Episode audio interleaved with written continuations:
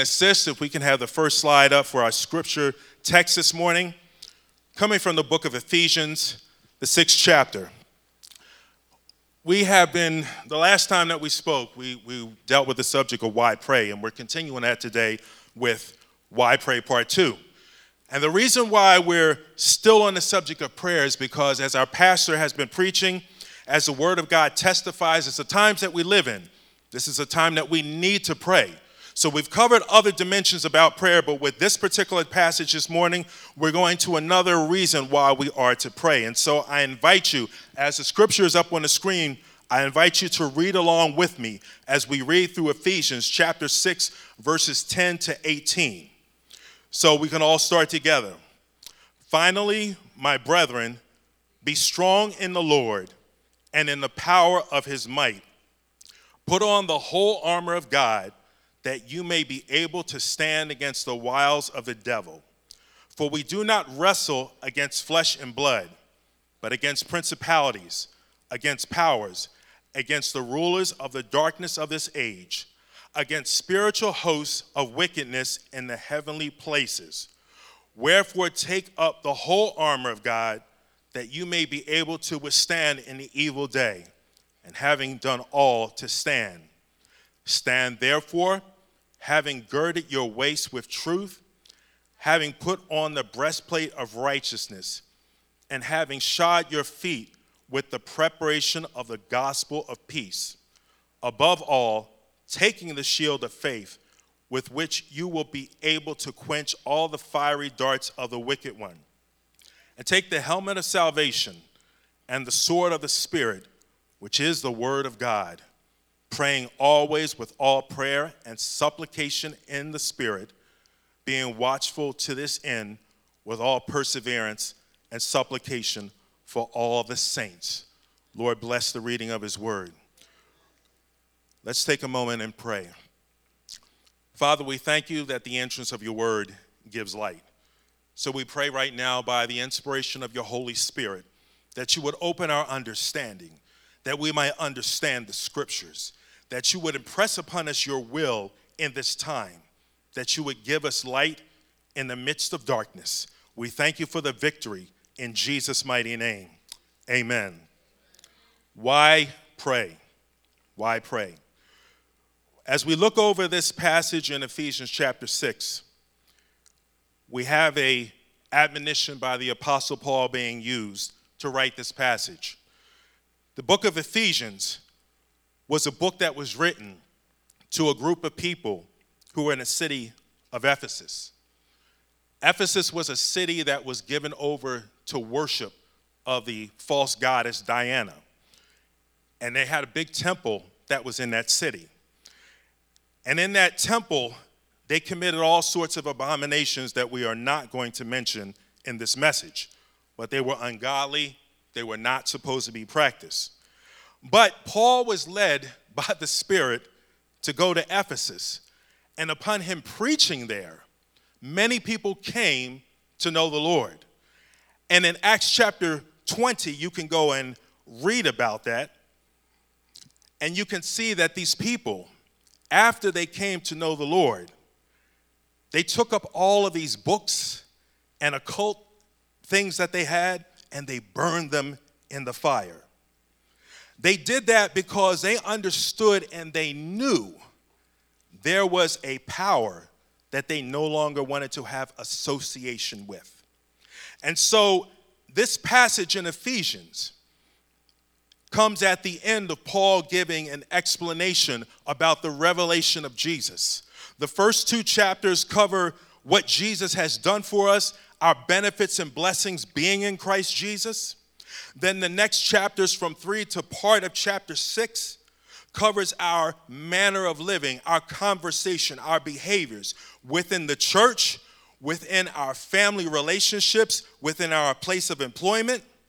And then he comes to this point that he says, after covering all of that, he says, finally, my brethren, be strong in the Lord and in the power of his might. But I want to jump to the last verse that we read because this is where we are going to see that what God has revealed about his armor and how we're supposed to stand, it's connected to praying. Because in verse 18, it says, praying always with all prayer and supplication in the Spirit, being watchful to the end with all perseverance and supplication for all saints. So, this weaponry that God has given to his church, this revelation of standing, we're exercising something that God has given to us, but it's through the means of prayer. But we have to pray because we do have an adversary. But the revelation about this adversary is secondary to the revelation of the person of Jesus. Imagine yourself being in front of a charging elephant, and all you have is a BB gun. You look at that elephant and say, That elephant has more mass and power than what I have. There's no way I can stop it. But if you were inside of a Sherman tank and that elephant came charging at you, no contest, because that tank has more firepower than what that elephant can muster. And too many of us Christians sometimes get over into this passage and we want to magnify the hierarchy of Satan's kingdom, getting into the substrata of demonology and focusing on the evil. But we have to step back and say, wait a minute, we're in Christ Jesus, we're above this in Him. And in that, we've got to focus and do what God says in praying but we have to see greater is he that's within me than he that's within the world. And so God gives these instructions to a group of people, not just to the world, not to the world, but it's to those that he's called out and he's separated for a purpose. This is the ecclesia, the word that's translated church in the New Testament. That word ecclesia means called out ones or an assembly. See, in the Greek culture, when they gathered together, these people formed an ecclesia in the various communities. And what they would do is enforce policy. What was the policy, the way that they were supposed to live? They would make sure that this happened. And so we see this being emphasized by Jesus. Over in the book of Matthew, chapter 16, verses 18 through 15, you can read this, where he says, 18, 18 through 19, rather, where Jesus and his disciples are looking at a group of buildings in Caesarea Philippi. There was a temple that was there dedicated to the god Pan, a false god again. And Jesus stood on the hillside and asked his disciples, Who do men say that I am? One said something, somebody said something else, and then Peter said, Thou art the Christ, the Son of the living God. Jesus then came behind and said these words. He said, You are Peter, you are a stone, but upon this rock of the truth that you shared, I will build my ecclesia, my called out ones, my assembly, and the gates of hell will not prevail against it. Now, when I was growing up, they used to teach the scripture and say, The church is sitting back waiting for the rapture, hiding in the cave as the gates of hell march against us. That is not what Jesus was saying here. Jesus was saying, in the face of that evil, that that temple dedicated to Pan and all that debauchery was being demonstrated, he said, Upon this rock of who I am, I will build my ecclesia, and the church being on the offensive against the gates of hell, the gates of hell will not prevail against it. Light pushes out darkness. Over in the cinematic universe, you can get a bucket of darkness and pour it on light. That's not the way it works in reality. Anytime you cut on light, it dispels darkness. And that's the truth about the Lord. God is light, and in him is no darkness at all. So his ecclesia is called to enforce that policy in the earth of what Jesus said. Upon this rock, he will build his church, and the gates of hell will not prevail against it. Jesus then said to Peter, I will give you the keys Key stands for authority in the Word of God. So that authority is coming with God delegating something to us, and He's delegated this armor. He's delegated to His ecclesia, His called out ones, to put on this armor to be able to accomplish His will in the earth. It was prophesied about Jesus setting this up in Isaiah chapter 9, verse 6 through 7, where it says, Unto us a son is born. Unto us a child is born. Unto us a son is given. And his name shall be called Wonderful Counselor, the Mighty God, the Everlasting Father, the Prince of Peace. It says, Upon his shoulders shall be the government, and it shall have no end. Jesus was going to set up his kingdom in his people, and the church is not the building, it's the people. And he's called us to be lights in the midst of darkness, his ecclesia, his assembly, to demonstrate his plan and purpose in the earth. Now, God gave this revelation to a church of people who were saved out of being occult practicing pagan idol worshippers in Ephesus. How appropriate that God shows that even though He pulled them out, now He can use them and demonstrate that He's greater than Satan's power. They knew what evil power they were delivered from. Even Paul wrote later on in the book of Second Corinthians when he talked about going to Ephesus. He said, There's a great and effectual door open unto me, and there's many adversaries. He didn't say but. He said, The effectual door is open, and there's many adversaries, meaning that he was putting the emphasis on the door that God opened up. So in our lives, we do have adversity, we do have an adversary, but greater is he that's within us than he that's within the world. And so we have to take courage with that this morning as we remember why we are to pray. Because we do have an adversary, but we have the greater one on the inside of us. So we want to go to verse 10 and we want to break down this verse and what it's saying to us as we look at it in detail. The word of God says, Finally, my brethren, be strong in the Lord and in the power of his might.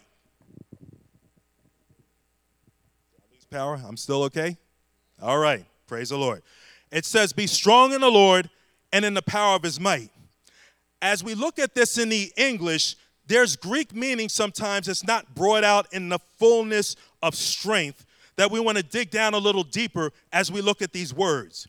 The word there that stands for strong is the Greek word endunimo, and it means to enable. This is the same word that's used over in Philippians 4:13, where it says, "I can do all things through Christ who strengthens me." It's speaking about enablement. And then it says, "in the power of his might."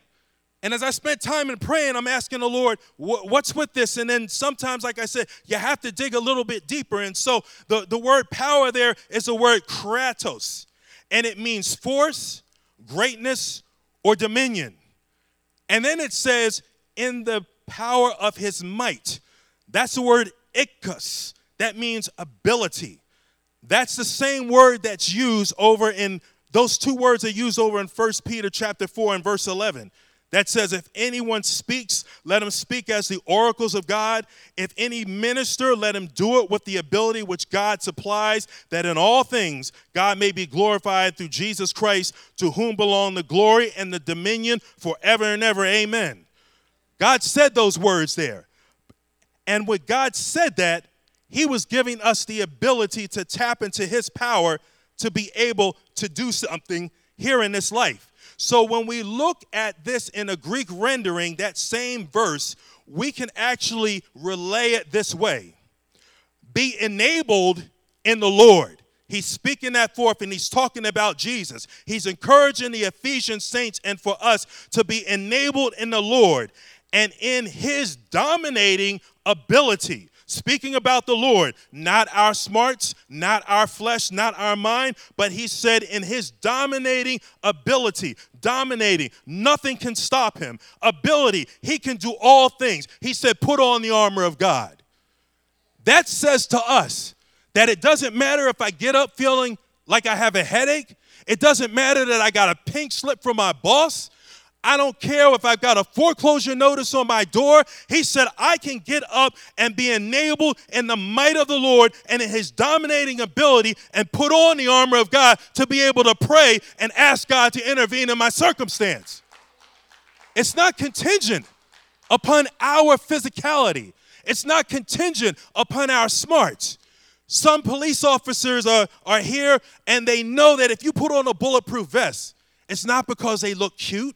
It's not because they're tall. It's not because they're strong. It's because of the strength of that vest and what it's made of. That's what deflects the bullets. And in spirit, this armor that God has given to us doesn't have any biasness. Doesn't matter if you're a woman. Doesn't matter if you're a man. Doesn't matter if you're a boy. Doesn't matter if you're a girl. The armor of God will work for you because Jesus said you can put it on in the power of his might.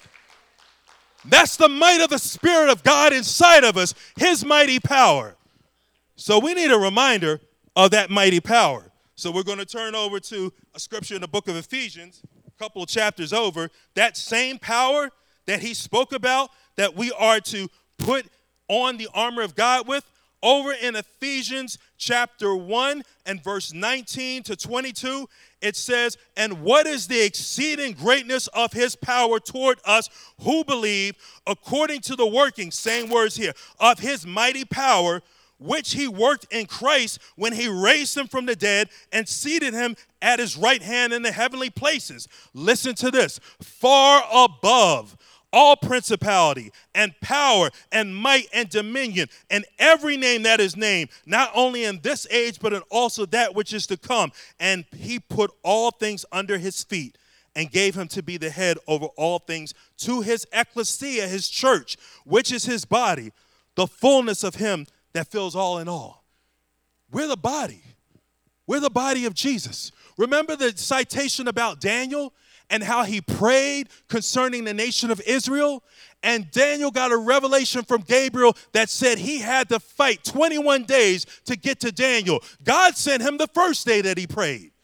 And Daniel had to keep praying, and then Gabriel finally was able to get through because Michael came and helped him. 21 days it took, but that's not the status of us right now in this New Testament age. He said he's placed us far above all principality, all power, all might, and dominion. At the name of Jesus, every knee must bow. That's why when we exercise this armor in prayer, that's why, as the scripture says, that we pray with all supplication in the spirit and watch thereunto with all perseverance and supplication for all saints. What does that mean? We continue to pray before our Lord God to intervene in the lives of people. When we get prayer requests, we send them up to the Lord and say, Lord, continue to hold on to these people's lives, continue to minister healing. We're asking you for manifest that in Jesus' name. We remember people in our congregation, Sister Ada, Sister Julie, the Giuliano family right now are going through something. We send our prayers and faith in the name of Jesus to them. Brother Herb Fowler, we're praying for him. We continue to pray and press in the throne room of God, asking for the Lord to intervene because he gave us his armor in prayer to be able to exercise in the name of Jesus. In his enablement, in his might, we have to put on this armor of God. And so now we want to break down and look at this armor specifically in the different components. God is not telling us to do something that we can't do. In other words, when God gave the command, Be ye holy, for I am holy, He gives us the ability to be able to live holy. Now, notice what God didn't say. He didn't say, Be ye Pentecostal, for I am Pentecostal. He didn't say, Be ye Baptist or Lutheran or Methodist, any other denomination. He said, Be holy in character and nature, but He gives us that enablement to walk in that through Him. It's in Him and through the power of the Holy Spirit. So we have hope to be able to overcome this morning in the name of Jesus. God is not telling us to do something we can't do, it's God's armor. In Isaiah, the 59th chapter, in your own time, go back and read that. But it prophesies about God coming and putting on that helmet of salvation and wearing that breastplate of righteousness. But he gave that armor over to us. Now, when Paul wrote this, he wrote this in New Testament times, and he had Roman soldiers that were guarding him because he was under imprisonment. And so, him looking at those Roman soldiers, I can imagine the Spirit of God came upon him and he began to break down the armor of God that we are to operate in prayer in and gave that for Paul to write to us. So we look at this armor of God and we see the first thing that he mentions after he says that we are to stand in the evil day using this armor. The first thing that he mentions is about the girdle or the belt of truth. Jesus said in John 17, 17, sanctify them through thy truth. Thy word is truth. We have to have truth in order to be able to gird ourselves. When you have a belt that's right, it can straighten up your spine and make you stand up. Now, I'm going to be a little silly with this illustration, and there's no children for me to ask for their help here. But just pretend you see that, that I put four objects here on the front of this podium. And I put two over here and two over here. And I come with this funky revelation, mystical, and I say, two plus two it doesn't equal four, it equals 22. And people will laugh and say, There's not 22 objects up here, it's only four. But see, that's how the enemy will operate with deception. You take two over here and two over here, and you put the two numbers together. Now you want to go out and preach, the 22 is now you, or something else that's idiotic. But in all reality, the truth is there's only four objects. That's why we need the Spirit of God to break down to us and give us confirmation by His Word what the truth is versus what's a lie. The name devil means deceiver. And he said, stand against the wiles or the deceptions of the devil. The devil comes and tells you a lie. He may wake you up in the middle of the night and say, You're not going to live to see tomorrow. As soon as you know that's the voice of the devil, you got to say, Thank you, Lord. I know I'm going to live because the devil's a liar and there's no truth in him. When the promise of God says that He's going to take care of you and the enemy tries to come in, you know that you stand on the word of God as opposed to taking what the devil said. But Jesus said, There is no truth within Him. So the girdle of truth holds everything else in place. If we don't have truth surrounding us and girding us up, we're not going to be able to stand. You're not going to have the ability of coming before the Lord in prayer if you feel like, Lord, you know I missed it. I don't deserve to come before you. And part of that statement is right. We don't, in our natural ability, have the right to come before God in our own merits. But because of the blood of Jesus, because He's grafted us into the family of God, He said, Come boldly to the throne of grace that we may obtain mercy and find grace to help in time of need. That's the truth that we need to operate under, not what we feel like in the morning. Now, I'm going to be silly again. That's like a married person getting up and saying, I don't feel like I'm married this morning. Now, brothers, you know that's going to be a problem. Amen. I don't need to go on with that. All right. Moving on to the next piece of the armor. The breastplate of righteousness. In first in 2 Corinthians 5:21, it says that we are the righteousness of God in Christ Jesus. This protects our heart and says we have the right to come before our Father. Where he said in Hebrews, let us come boldly to the throne of grace. That protects our heart. No guilt from the enemy should be precluding you from coming before the Lord in prayer because you have the right through Jesus' righteousness to be able to approach the throne of God. Then we've got the shoes or the sandals of the preparation of the gospel of peace. It says that we're to walk in, with God in peace because Romans 5 1 says, Therefore, being justified by faith, we have peace with God the blood of Jesus satisfied that punishment. After you become saved, it's not about visitation of prior sins to come back on you. No, Jesus cuts it off because he paid for it with his blood. If we've repented, he said, Your sins I've wiped away. I've thrown them into the depths of the sea. The only one that will come and remind you about past sins is the devil, and he's under our feet in Jesus. He's an accuser of the brethren, and he's a liar. We're to walk in that peace. Now let's break down something else. Because as we're looking at this armor like a soldier, that soldier has to keep his shoes on. And if anybody served in the military here, you can speak up and affirm that what I'm saying is correct. They tell you out on the field, don't take your, don't take your boots off. Because at any time you have to rise up you have to fight. But you need to be prepared. And that's what speaks about that peace has you prepared at a moment to know what to do. So you're in the supermarket and somebody falls down in the aisle and says, Oh, I, I just can't take this pressure. Life is just uh, giving me too much. I'm having a nervous breakdown. Now, how are we prepared if we walk over and just say to them, Do you want to come to church with me next Sunday? That's not enough to meet their need. We need to take authority over what that is that's trying to hurt that person and minister the peace of the Lord and the salvation message to them. That's the preparation of the gospel of peace. Now, the next piece of the armor, the shield of faith. Media, can I have the next slide? The shield of faith. And what Paul cited about the shield, that word's only used one time in the Greek New Testament. It gives the structure of a door. And as you can see, they actually had one of these shields in the Yale University Museum that was preserved from the Roman Empire. That shield was big enough so that soldier could actually be behind that shield. Could I have the next slide? And when all those soldiers were together, they could make a formation. Whereas the Bible says you can quench all the fiery darts of the wicked.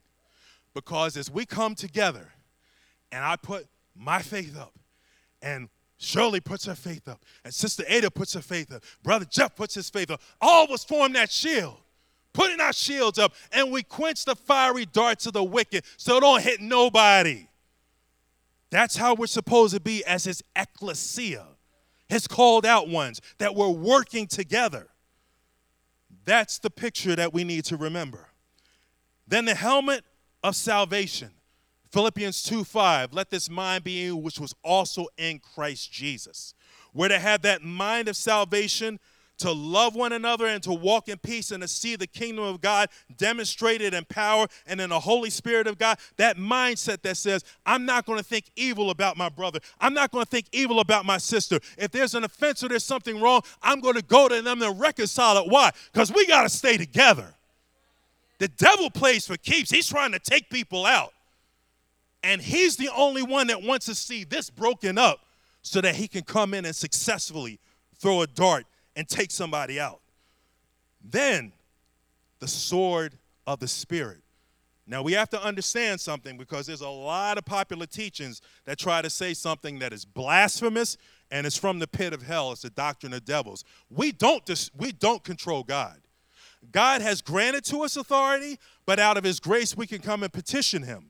And so the sword of the Spirit is not the Logos. It's not us handling Jesus. It's us speaking the words that Jesus has had inspired to be in His Word. So, in other words, when Jesus said, Love one another as I have loved you, and we go and voice that word, then we're repeating what Jesus said. That's the spoken or the rhema word of God. That's the sword of the Spirit.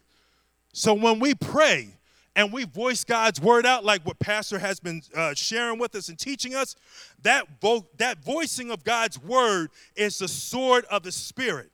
Jesus gave us that demonstration in Matthew 4, 1 through 11, and in Luke 4, 1 through 13, where the enemy came to him with three temptations, but each time Jesus said, It is written, it is written, it is written. And that drove the devil off. Jesus didn't try to reason with them. Jesus didn't try to have a debate. Jesus said it was written, cut it off. When the enemy tries to say, you're not going to make it there's no hope, cut it off because the word of God says, I know the thoughts that I have for you, thoughts of peace and not evil, to bring you to a good and expected end. That's the final word, not what the devil says. These are the things that we are to use to expel the force of darkness.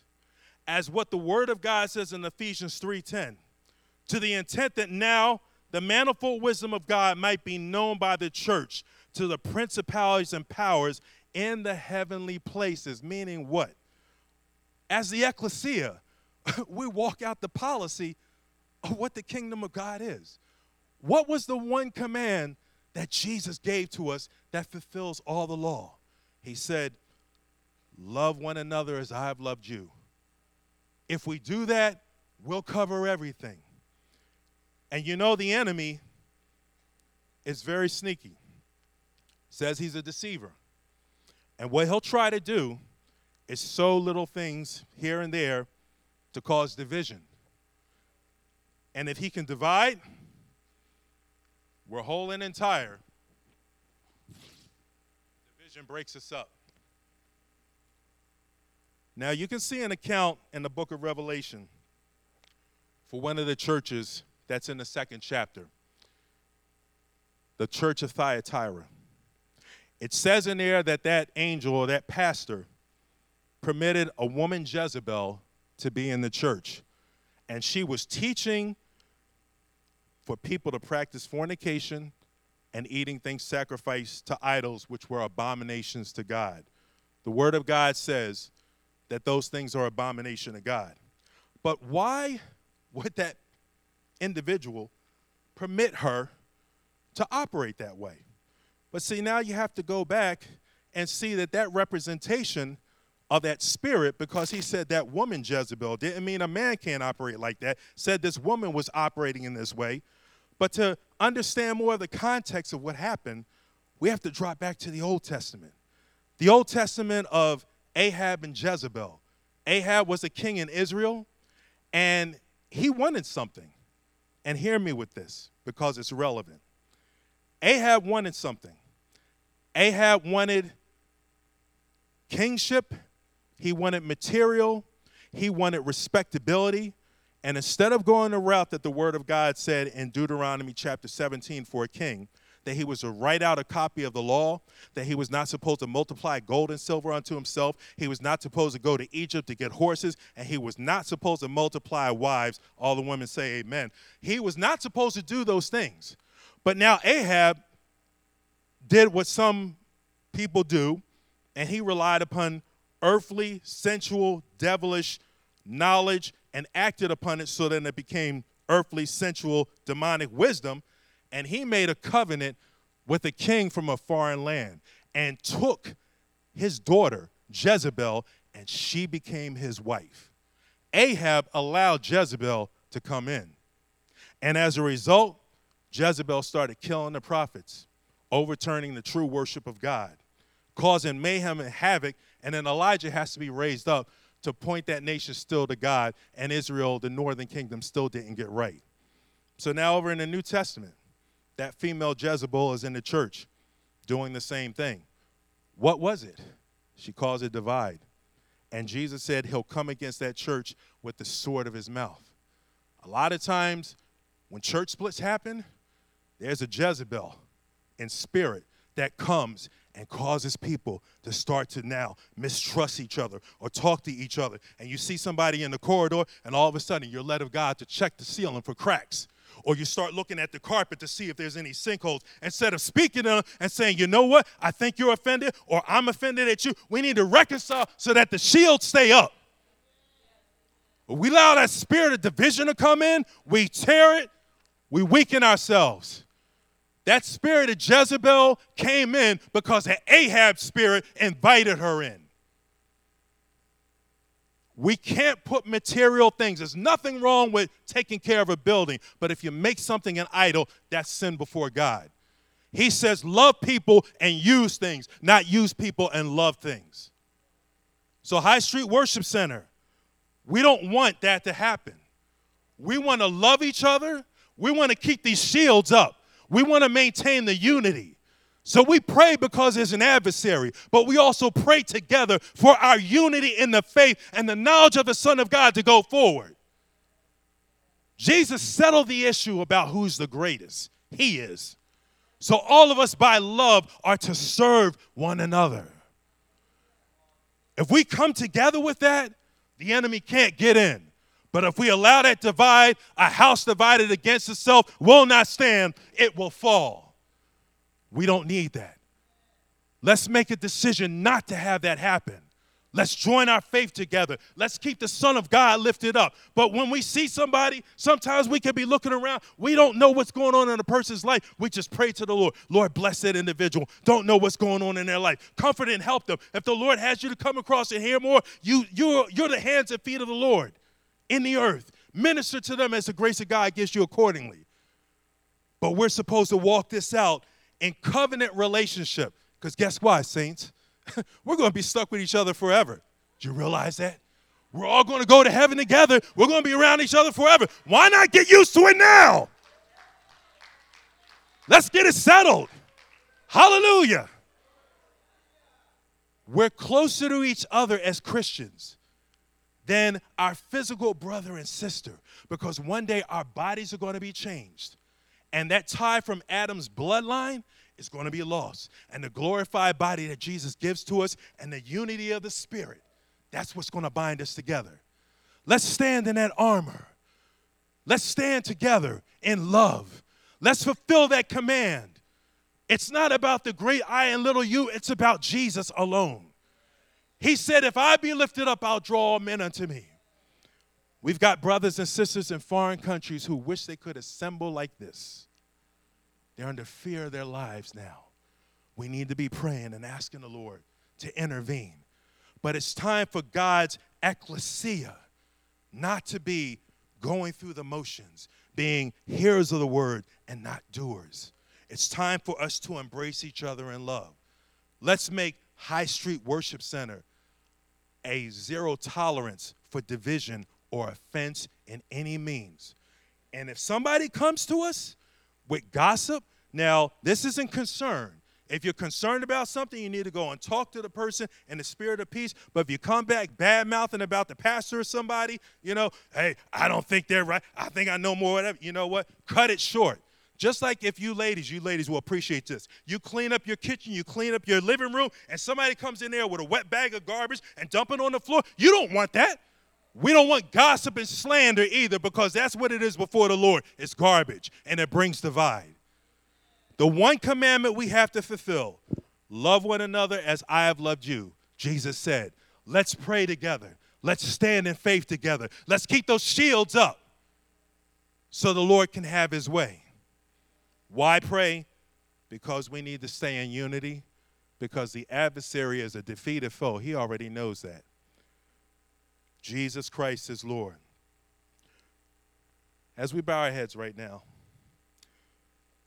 Father, we just, we thank you for the cord that binds us together in love through Christ Jesus.